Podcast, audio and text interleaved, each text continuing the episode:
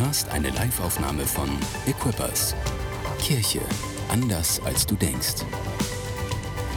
Weitere Informationen findest du auf mainz.equippers.de. Jesus, die Finsternis webt vor dir und du erhältst die Finsternis. Gott, und ich weiß, dass du auch heute unsere Finsternis erhellen wirst. Gott, ich danke, dass du da bist heute mit deinem Licht. Danke, dass du unser Leben und in unsere Herzen und in unsere Dunkelheit hineinsprechen willst. Ich danke dir, dass du unser Leben erleuchten wirst heute Morgen. Danke, dass du heute da bist, Gott. Wir ehren deine Gegenwart, wir ehren deinen Heiligen Geist, der hier ist und der in unsere Herzen hineinsprechen möchte. Wir glauben, dass du da bist. Wir danken, dass du, dass du stark bist zu wirken und dass du unser Leben zum Besseren verändern kannst. Du bist der Herr über unserem Leben und über der ganzen Welt und wir preisen dich dafür. Amen. Amen, ihr Lieben. Guten Morgen. Wie schön euch zu sehen. Bitte nehmt doch gerne Platz. Es ist so cool, endlich wieder live Leute im Haus zu haben und vor ganz echten Menschen zu sprechen. Die Mimik haben, die Gestik haben, die vielleicht auch gelangweilt gucken oder die so aussehen, als würden sie gleich einschlafen. Das sieht man ja alles vor der Kamera nicht, gell? Und äh, ich begrüße auch alle auf der Watch Party. So cool, dass ihr am Start seid. Euch kann ich nicht sehen, aber ich glaube, dass ihr da seid. Und ich glaube, dass ihr alle ganz freundlich guckt, dass ihr mich anlächelt und dass ihr mich ermutigt heute Morgen. So cool. Liebe Band, vielen Dank. Das neue Lied ist übrigens der Hammer, aber richtig schwer mitzusingen, muss ich echt sagen. Also ich bin, ich bin fast noch nicht hinter hergekommen. Ich muss noch ein bisschen üben. Vielen Dank heute Morgen. Dankeschön. Gebt der Band mal einen Applaus.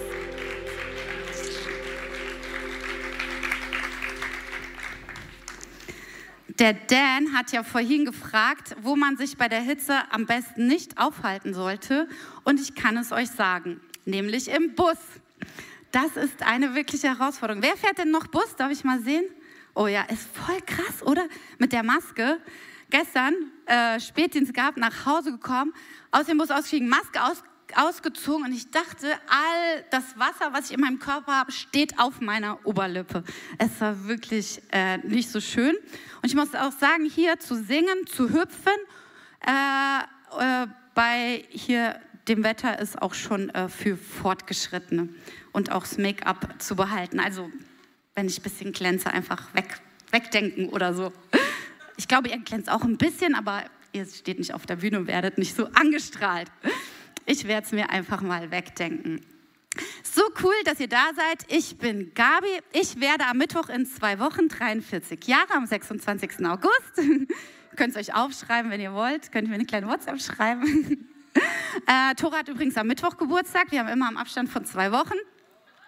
Äh, wir sind verheiratet, wir sind ein Jahr und zwei Wochen auseinander. Ist eigentlich ganz gut so. Ähm, ja, ich bin äh, ansonsten eine Krankenschwester in einem Dialysezentrum und äh, bin auch hier. Und ich dachte, ich sage ja immer die gleichen Sachen. Äh, vielleicht erzähle ich euch noch mal was Neues. Ich liebe auch Olympische Spiele. Leider fallen sie dieses Jahr aus, das ist echt ein bisschen traurig. Aber ich liebe am Sport, es ist spannend, aber es spritzt kein Blut in Zeitlupe durch die Gegend, ja, wie so bei manchen anderen Sachen. Und ähm, keine nackten Leute, nur halbnackte Leute, aber keine ganz nackten Leute, kein Sex, kein, kein Küssen und so weiter. Also ähm, Sport ist eigentlich ziemlich cool und Olympische Spiele, da hat man so viele unterschiedliche Sportarten und äh, es wird immer so cool erklärt. Also das liebe ich. Nächstes Mal, wenn ich predige, erzähle ich euch noch was Neues. Also, wir befinden uns in der Predigtserie aus der Finsternis. Es geht um 2. Mose. Dieses Buch nennt man auch Exodus und das heißt Auszug. Und äh, meine Predigt heute heißt, Errettung ist keine Kleinigkeit. Ich habe euch mal von der Caro aufzeichnen lassen, wo wir uns gerade befinden, damit ihr seht, wo im Buch Exodus wir sind. Und ähm, ich weiß gar nicht genau, ob die Caro das hat. Genau, also hier, wenn ihr das sehen könnt, Die Israeliten, sie sind in Ägypten etwa über 400 Jahre und sie wurden dort versklavt. Sie sind zwar nicht als Sklaven hingekommen, aber dann wurden sie versklavt. Sie mussten dort äh, Bauwerke bauen, ähm, ja, so Frondienste leisten. Ähm, genau. Und Gott dachte, oh, das ist jetzt wirklich genug. Er konnte das Leid nicht mehr mit ansehen. Und er hat Mose hingeschickt und ähm, hat die zehn Plagen gesendet, damit der Pharao bereit war, das Volk ziehen zu lassen. Und darüber hat Dan vor zwei Wochen gepredigt. Letzte Woche waren die zehn Gebote, das war ein bisschen äh, hinter mir rein zeitlich. Und ähm, ja, darum ging es. Und bei mir geht es heute um den Auszug, also wie die Israeliten aus Ägypten ausziehen und um die ersten Wochen in Freiheit. Und ich glaube, dass wir da einige Dinge lernen können über einen Lebensstil der Errettung, über einen Lebensstil der Freiheit. Wir können zwar nicht äh, nur positive Dinge von den Israeliten lernen, aber wir können lernen, wie man sich nicht verhält oder wie man sich verhält. Seid ihr bereit dafür? Dann würde ich sagen, ich leg los. Also, also der Pharao wollte das Volk nicht ziehen lassen. Er hat gedacht, ich meine, er hat kostenlosen Arbeiter gehabt und er dachte, nee, die will ich nicht ziehen lassen. Gott hatte einen Plan, er hat die zehn Plagen gesendet und dann war der Pharao am Ende so weit, dass er gesagt hat, ey, ihr müsst jetzt gehen, bitte verschwindet, ich will diese Plagen nicht mehr haben. Und dann gehen die Israeliten, äh, ziehen aus und dann laufen sie so ein bisschen und das Erste, auf was sie treffen, ist ein Meer. Auf ein großes Gewässer und sie können nicht weiterkommen. Also der Weg ist erstmal zu Ende. Okay, das ist ja nicht so das große Problem, dann könnte man ja ein bisschen nachdenken, wie es weitergeht. Aber das Problem war, mittlerweile hat der Pharao wieder seine Meinung geändert und dachte, Mann, die ganzen kostenlosen Arbeiter, ich kann die doch gut gebrauchen. Ich schicke ein riesiges Heer hinter ihnen her, damit wir sie wieder einsammeln und damit sie doch zurückkommen können. Die Israeliten also vor sich das Meer und dann gucken sie sich um und sehen, scheiße, unsere Vergangenheit folgt uns. Sie haben also gesehen, wie die Israeliten, ihnen, äh, die Ägypter ihnen gefolgt sind. Sie waren gerade mal ein paar Tage in Freiheit und schon gab es Schwierigkeiten. Lasst uns mal lesen, was sie dann sagen. In 2. Mose 14, Vers 11 bis 12 heißt es, da warfen sie Mose vor, hast du uns etwa hierher gebracht, damit wir in der Wüste sterben? Gibt es denn nicht genug Gräber für uns in Ägypten? Warum hast du uns das angetan und uns aus Ägypten geführt? Haben wir dir nicht schon in Ägypten gesagt, lass uns in Ruhe, wir möchten den Ägyptern dienen. Wir hätten lieber weiter für die Ägypter arbeiten sollen, als hier in der Wüste zu sterben. Wirklich? Was ist das für eine Reaktion? Die kommen gerade aus krasser Gefangenschaft und dann sagen sie, ah, da war es eigentlich viel besser. Lass uns wieder umkehren. Wir wollen lieber den Ägyptern dienen. Und ehrlich gesagt, wenn ihr mal das mal alles durchlest, als sie noch in Ägypten waren, haben die das nicht zu Mose gesagt. Die haben zu ihm gesagt, wir wollen lieber sterben, als hier weiter in Gefangenschaft zu bleiben. Also die haben alles rumgedreht, als sie plötzlich in dieser bedrohlichen Situation waren.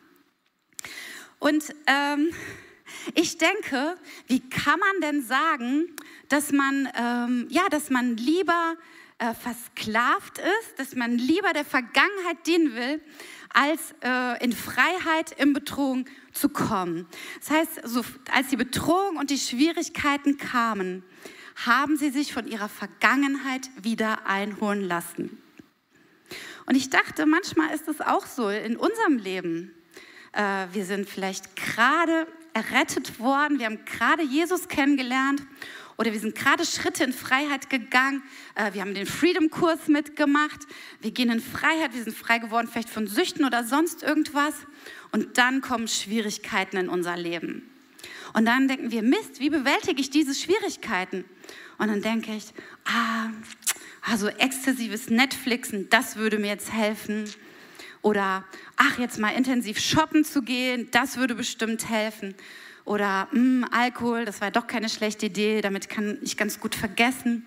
Manchmal ist es so, dass wir gerade in Freiheit gehen und wenn Schwierigkeiten kommen, dann holen uns die Angewohnheiten unserer Vergangenheit wieder ein. Das, was uns früher versklavt hat, holt uns wieder ein. Und ähm, alles erscheint einfacher, als in Freiheit zu sein. Denn die Freiheit, sie war unsicher und sie wussten nicht, was sie machen sollten. Und ich frage mich manchmal, was ist mir gefolgt nach meiner Rettung?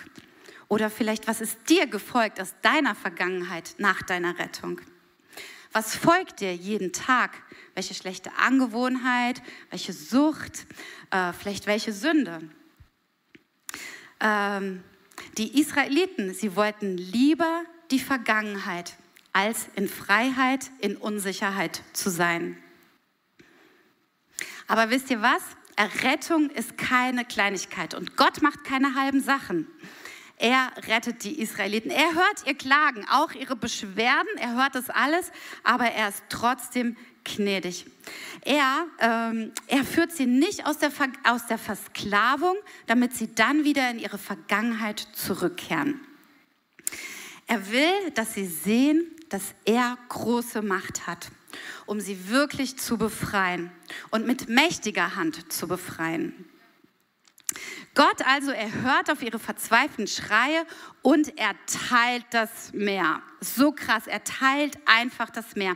Und sie ziehen trockenen Fußes hindurch. Wie cool ist das? Und wenn ihr mal im Internet nachlest, ich wollte dann mal wissen, was war das denn für ein Meer und so.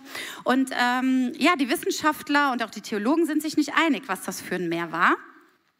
Manche sagen, ähm, ja, das kann das Rote Meer gewesen sein. Manche sagen, das war irgend so ein See. Manche sagen, das ist das Schilfmeer. Das war gar nicht so tief. Da konnte man einfach so durchlaufen. Und ähm, ja, aber die Frage ist, wenn sie, man einfach so durchlaufen konnte, ähm, also sie versuchen halt dieses Wunder zu erklären. Und ich denke, wenn man einfach so durchlaufen konnte, wieso sind sie nicht sofort durchgelaufen, als sie die Bedrohung gesehen haben? Wieso haben sie sich so beklagt? Und wieso sind die Ägypter dann darin ertrunken? Weil die Ägypter sind ihnen gefolgt und in der Bibel steht, dass sie in den Wassermassen ertrunken sind. Und ich muss euch ganz, ich muss euch sagen, ich muss meine Meinung sage ich euch dazu. Ihr könnt sie äh, annehmen oder nicht. Aber ich denke, ein Wunder ist deswegen ein Wunder, weil man es nicht erklären kann. Oder? Und Gott ist deswegen Gott, weil er Dinge tut, die man nicht erklären kann, die größer als unser Verstand sind. Egal, was es auch immer war, ob es das Rote Meer war oder ob es irgendein See war oder ob so ein Fluss wieder rein war. Egal, die Israeliten, sie sind trockenen Fußes hindurchgegangen und die Ägypter, die ihnen gefolgt sind, sind darin ertrunken. Wie auch immer das war, wie auch immer man Wassermassen so steil hochstellen kann, keine Ahnung. Aber wir glauben an einen Gott, der große und mächtige Dinge tun kann, oder? Yes.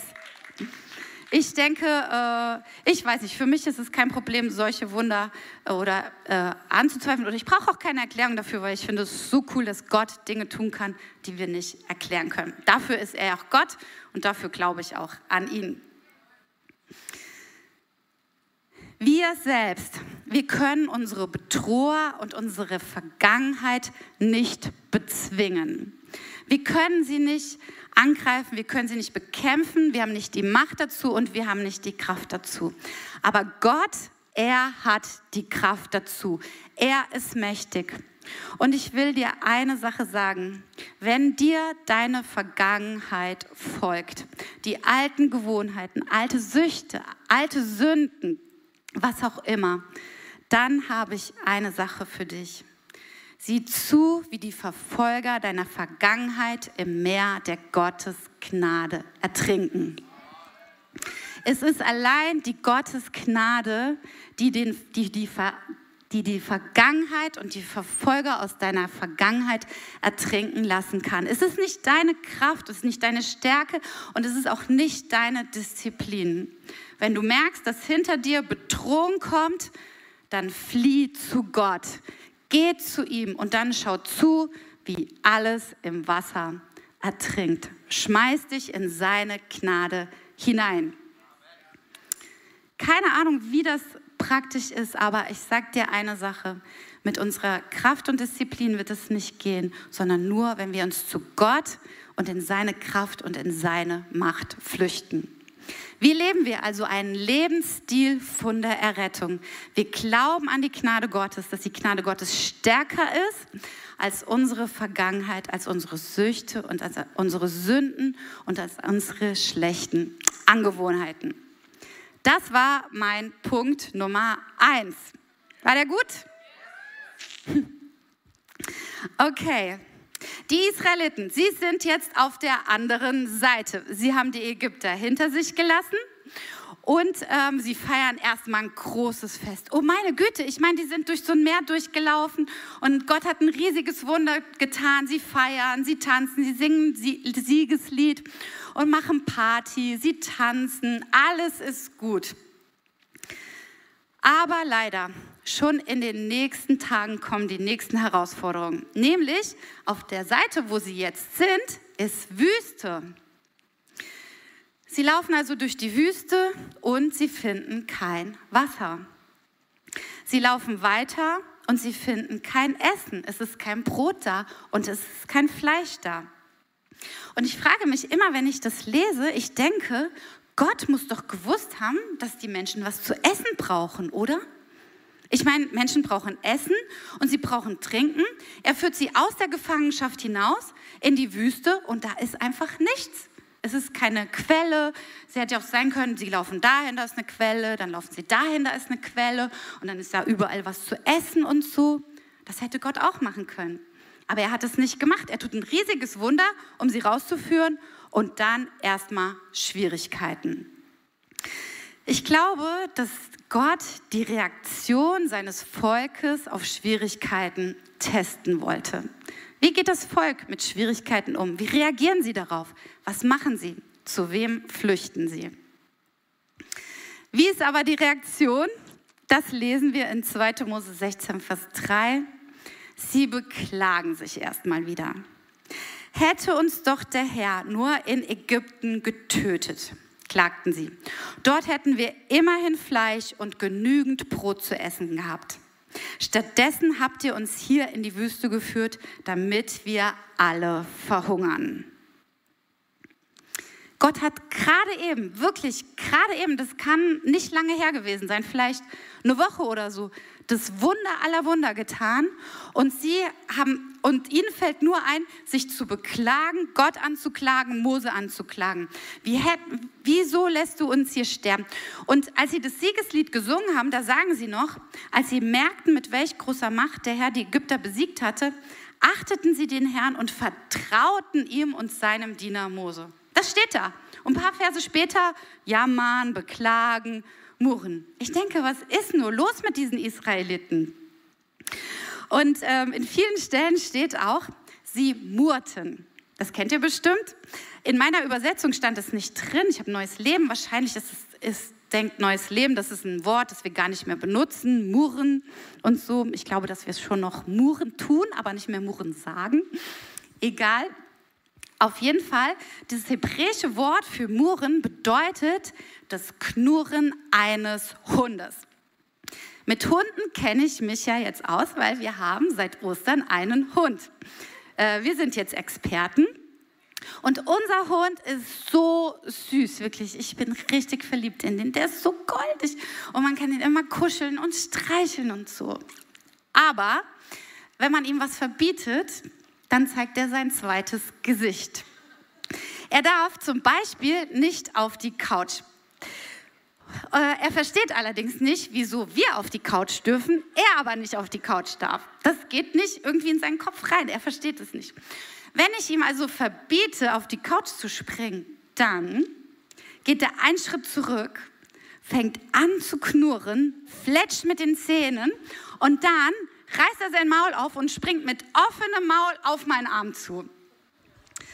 Er rebelliert gegen mein Verbot. Ich muss bekennen, das muss ich kurz erzählen. Äh, er hat so ein bisschen Probleme mit den Ohren und ähm, dass ihn das so juckt. Und ähm, letztens morgens um 5 Uhr hat er so einen krassen Anfall gehabt und dann bin ich runter und habe ihn so behandelt und dann ist er auf die Couch gesprungen und hat sich da ganz ruhig hingelegt. Und dann dachte ich so, oh, es ist 5 Uhr morgens, ich habe auch jetzt keinen Bock, Erziehungsmaßnahmen um 5 Uhr morgens zu machen. Und dann habe ich mich mit ihm zusammen auf die Couch gelegt und bin eingeschlafen. Also er lag da, ich lag da, also so. Und dann merke ich nur, wie er aufsteht, hat sich direkt zu mir gelegt und dann war sein Gesicht direkt hier. Seine Zunge ist so lang. Also ich habe ihn ein Stück nach unten geschoben, wollte nicht, dass er mir durchs Gesicht leckt. Aber ich habe es danach direkt bereut, weil er hatte dann natürlich keinen Grund mehr, nicht auf die Couch zu springen. Ich war arbeiten, Tore, musste ihn ein paar Mal von der Couch verscheuchen. Also mein Hundeerziehungstipp für euch, gebt niemals nach. Keine Ahnung, ob das bei Kindern auch zutrifft. Ich fürchte es, aber kann ich nicht mitreden. Müsst ihr entscheiden. Also, wo bin ich stehen geblieben? Der Hund. Also, die Israeliten, die murrten, die rebellierten gegen Gott. Und ähm, ich denke so, ähm, wie, wie können die das machen? Wie können die gegen Gott rebellieren? Gott hat so ein riesiges Wunder in ihrem Leben getan. Und ähm, ich glaube, aber ich glaube, dass es manchmal in unserem Leben auch so ist. Ich glaube, dass wir manchmal, wir sehen, wir sehen Wunder oder wir beten für jemand, jemand wird geheilt oder wir sind im Gottesdienst und Glauben wird in uns aufgebaut. Und dann gehen wir raus auf die Straße und unser Portemonnaie wird geklaut und dann sagen wir, Gott, wieso konntest du das zulassen? Ähm, oder wir, wir kriegen einen Auftrag nicht und dann sagen wir, Gott, das kann doch nicht dein Wille für mein Leben sein und wieso stehe ich jetzt vor so Schwierigkeiten? Also ich glaube, dass wir in unserem Leben dass es uns öfter so geht, dass wir, dass wir große Dinge in unserem Leben erleben, coole Dinge in unserem Leben erleben und dann, wenn Schwierigkeiten kommen, dann murren wir gegenüber Gott. Und ähm, ich habe gerade eine ziemlich herausfordernde Situation auf der Arbeit. Ähm, ja, Personal, also krasser Personalmangel und so. Und ähm, ich habe gemerkt, so, dann kommt eine Schwierigkeit, dann denke ich noch, ja Gott, ich vertraue dir, ich vertraue dir, du bist der Größte, du wirst alles hinkriegen und so. Und dann kommt die nächste Schwierigkeit und das nächste Telefonat, jemand kündigt, jemand wird schwanger, äh, jemand ist krank und so. Und dann irgendwann, und dann sage ich, Gott, das kann doch nicht dein Ernst sein, das ist so ungerecht, das ist so unfair und so. Und ich fange an, Gott anzuklagen und ich fange an zu rebellieren gegen Gott, gegen, dass er ungerecht ist, dass er nicht auf meiner Seite ist. Und ich glaube, dass das, wenn wir das von den Israeliten lesen, dann ist es schon krass. Aber ich glaube, dass wir das in kleinerem Maße, weil wir auch nicht so ein krasses Wunder vielleicht bisher erlebt haben, dass das auch in unserem Leben ist. Und wenn ich solche Bibeltexte lese, dann frage ich mich immer, was hat Gott denn eigentlich erwartet von den Israeliten? Wie sollten sie denn reagieren? Was war denn seine Erwartung an sie? Und ich glaube, er hat von ihnen erwartet, dass sie sich erinnern. Ich glaube, er hat von ihnen erwartet, dass sie sich erinnern, was er schon Gutes in ihrem Leben getan hat, welche Wunder er schon in ihrem Leben getan hat. Und ähm, dass, dass wir uns erinnern, dass Gott uns versorgt, dass er bei uns ist. Gott möchte, dass wir uns erinnern, was er schon alles getan hat. Und er möchte, dass wir uns erinnern, dass er uns gerettet hat. Und wenn ich dann manchmal nachdenke, ich bin schon zehn Jahre Leitung auf meiner Arbeit, und wenn ich wirklich mich erinnere, dann erinnere ich mich daran, dass Gott immer in schwierigen Situationen geholfen hat, dass immer wie aus dem Nichts neue Mitarbeiter kamen, dass wie aus dem Nichts sich schwierige Situationen gelöst haben, wenn ich mich denn daran erinnere. Errettung ist keine Kleinigkeit. Und für Gott war auch die Errettung seines Volkes keine Kleinigkeit. Er hat sogar ein ganzes Fest installiert, damit die Israeliten sich an den Auszug aus Ägypten erinnern sollten. Das Passafest. Und wenn man das mal liest, äh, diese, diese ganzen Kapitel, dann ordnet er schon dieses Fest an da sind die Israeliten noch in Ägypten, die sind noch gar nicht ausgezogen. Ja, das ist äh, wie wenn ähm, zum Beispiel im Januar 1989, also bevor die Mauer gefallen ist, die Bundeskanzlerin schon gesagt hätte: Ja, übrigens ab sofort jedes Jahr am 3. Oktober werden wir das Fest der deutschen Feiertag der deutschen Einheit feiern. Und jeder hätte gesagt, ja was, hier ist noch nichts Einheit, wir sind noch zwei Staaten und so. Aber so war das. Noch in Ägypten sagte Gott, Ab sofort, jedes Jahr sollt ihr euch daran erinnern, wie ich euch aus der Gefangenschaft in Ägypten befreit habe. Sieben Tage sollte das Fest sein. Und in 2. Mose 13, Vers 3 lesen wir, da sagt Mose zum Volk, aber vorher hat es Gott Mose gesagt, erinnert euch immer an den Tag, an dem ihr aus Ägypten, dem Ort eurer Sklaverei, weggezogen seid denn der Herr hat euch mit großer Macht von hier weggeführt. Und da sind Formulierungen, das taucht immer wieder auf. Da sagt er, ihr sollt diesen Tag immer in Erinnerung behalten. Diese Anordnung, dieses Fest gilt für alle Zeit. Dieses Fest sollen alle zukünftigen Generationen feiern. Ihr sollt an diesem Brauch festhalten. Feiert dieses Fest Jahr für Jahr. Für ihn war es so wichtig, dass die Israeliten sich erinnern an den Tag ihrer Rettung.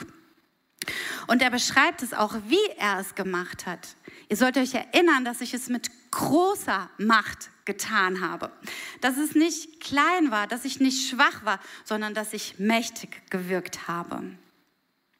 Für Gott war die Errettung seines Volkes keine Kleinigkeit. Im Gegenteil, sein Volk war ihm wertvoll, sein Volk war ihm wichtig und er konnte es nicht mehr mit ansehen, wie sie in Gefangenschaft waren. Er hat sein Volk geliebt. Und wisst ihr was? Auch unsere Errettung ist für Gott keine Kleinigkeit. Sie ist ihm wichtig, sie ist ihm so wichtig gewesen, dass, Jesus, äh, dass Gott seinen Sohn Jesus auf die Erde gesandt hat. Er ist anstelle von unserer Schuld gestorben, damit wir frei sein können. Er hat uns geliebt und er hat uns wertgeschätzt. Unsere Errettung, sie ist wertvoll und sie ist kostbar. Gott hat einen Preis dafür bezahlt. Und wir sollten uns immer wieder daran erinnern. Die Israeliten, sie schätzten ihre Errettung nicht wert. Sie murrten und sie klagten gegen Gott. Wie konnten sie nur so etwas tun? Und ich habe mich erinnert, dass ich eine Zeit in meinem Leben hatte, wo ich auch meine Errettung nicht wertgeschätzt habe. Ich habe Jesus mit 13 Jahren kennengelernt und mich für ein Leben mit ihm entschieden. Und dann wurde es erstmal schwierig, fast so wie bei den Israeliten. Meine Eltern fanden meinen Glauben, den ich dann hatte, nicht gut. Sie haben mir ziemlich viele Steine in den Weg gelegt und mein Leben ziemlich schwer gemacht. Und ich habe äh, ich musste ziemlich viel kämpfen, immer wieder, um zu den Veranstaltungen gehen zu können, zum Jugendkreis gehen zu können und so weiter. Und ich habe angefangen, die Jugendlichen zu beneiden, die Feste gefeiert haben, die auf Partys gegangen sind, die ganze Nacht durchgetrunken haben, die einfach Sex mit ihren Freunden hatten und so weiter. Wir haben das alles nicht gemacht, weil wir glaubten, dass Gott es nicht gut findet. Und ich hatte das Gefühl, dass meine ganzen Teenagerjahre so eine richtige Wüstenzeit waren, voller Verzweiflung. Und ich erinnere mich daran, und ich habe gerade letztes Jahr die Briefe wieder gelesen oder mein Tagebuch, was ich geschrieben habe. Und ich habe Gott angeklagt. Ich habe gesagt, Gott, wieso hast du mich gerettet, wenn es mir so schlecht geht? Und ich dachte, wow, wie krass ist das? Äh, nicht, nicht nur die Israeliten, sie haben Gott die ihre, ihre Errettung nicht wertgeschätzt. Auch ich hatte eine Zeit in meinem Leben, wo ich meine Errettung nicht wertgeschätzt habe, wo ich Gott angeklagt habe für die Schwierigkeiten und dafür, dass es mir so schlecht geht. Wie kann es mir schlecht gehen, wenn Gott mich doch errettet hat? Aber Gottes Gnade ist es zu verdanken, dass er mich durch diese Zeit durchgetragen hat. Und wie auch immer ich hier angekommen bin, und ich wirklich so, so dankbar bin, dass Gott mich errettet und befreit hat und dass ich ihn heute kennen darf.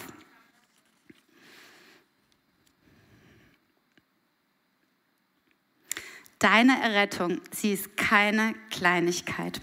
Und wir sollten uns immer wieder daran erinnern. Und ich möchte dich fragen, wann war der Tag deiner Errettung? Kannst du dich noch daran erinnern? Und wenn nicht, dann möchte ich dich heute Morgen auffordern, Forsche danach, lese deine Tagebücher, deine Briefe, hol deine alten Bibeln raus, vielleicht steht da was drin.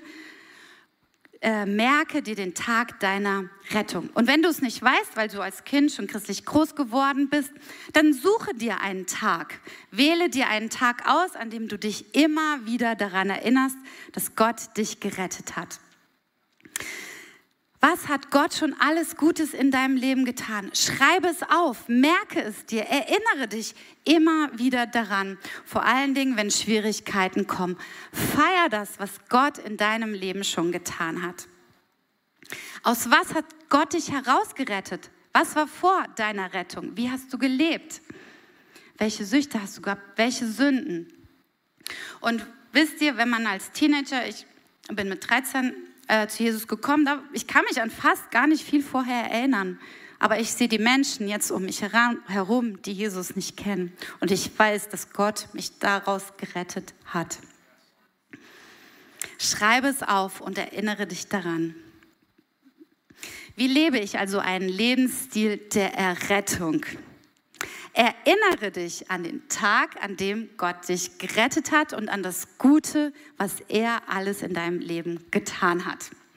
Das war mein zweiter Punkt.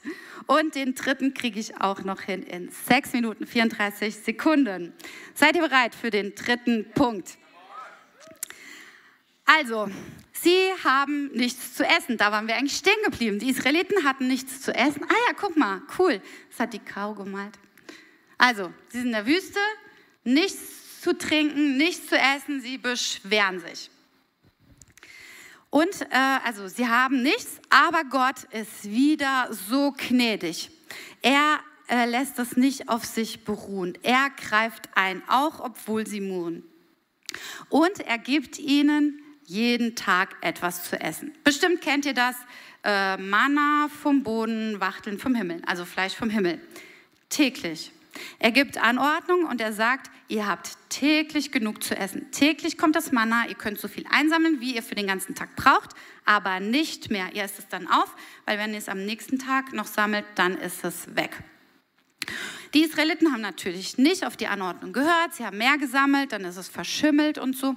Es war also eine richtige Herausforderung für sie, von Tag zu Tag zu leben. Ehrlich, wenn Gott zu mir sagen würde, du hast immer nur für heute genug, ey, das ist wirklich für fortgeschritten. Das ist wirklich Christsein 2.0, oder? Also ich, ich brauche schon ein paar Vorräte. Also wenn ich jetzt nichts im Kühlschrank hätte, kein Geld auf dem Konto und Gott würde sagen, okay, für heute hast du genug, morgen gebe ich dir wieder neu.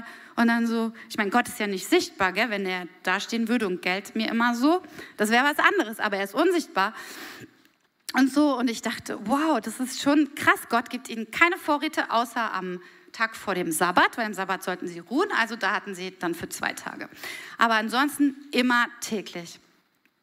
Und wir in Deutschland, wir kennen das gar nicht mit dem Essen, dass wir nicht genug, also dass wir, dass wir täglich, wir haben ja immer mehr als genug im Kühlschrank und in der Vorratskammer und so.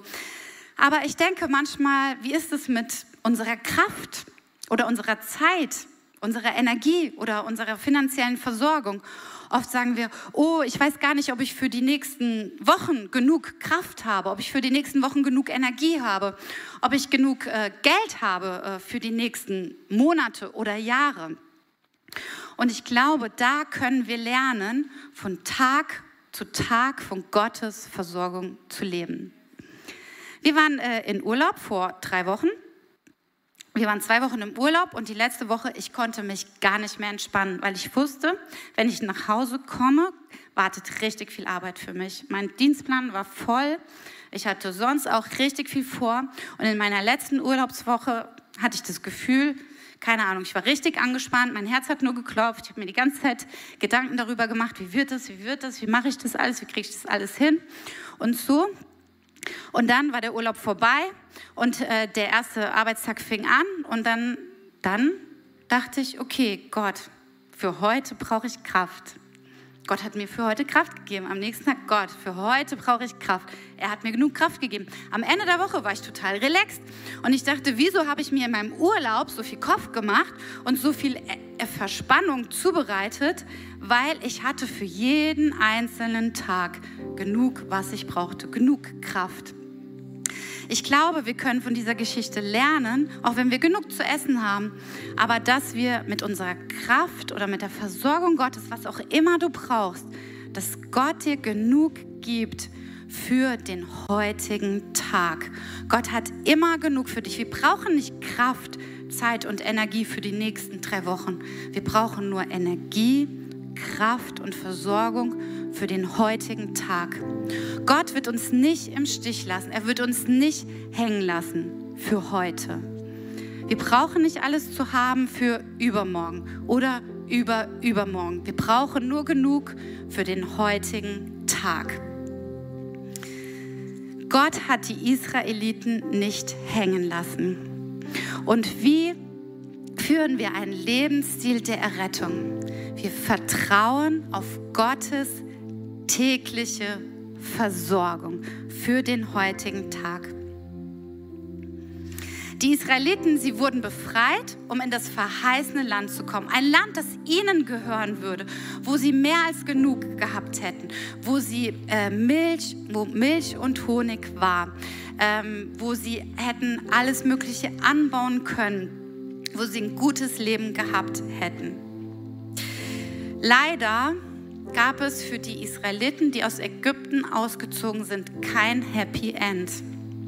Nur zwei Leute von denen, die ausgezogen sind, sind überhaupt im verheißenen Land angekommen. Alle anderen sind in der Wüste gestorben. Das ist wirklich eine richtig traurige Geschichte, finde ich. Wieso sind sie nicht weitergekommen?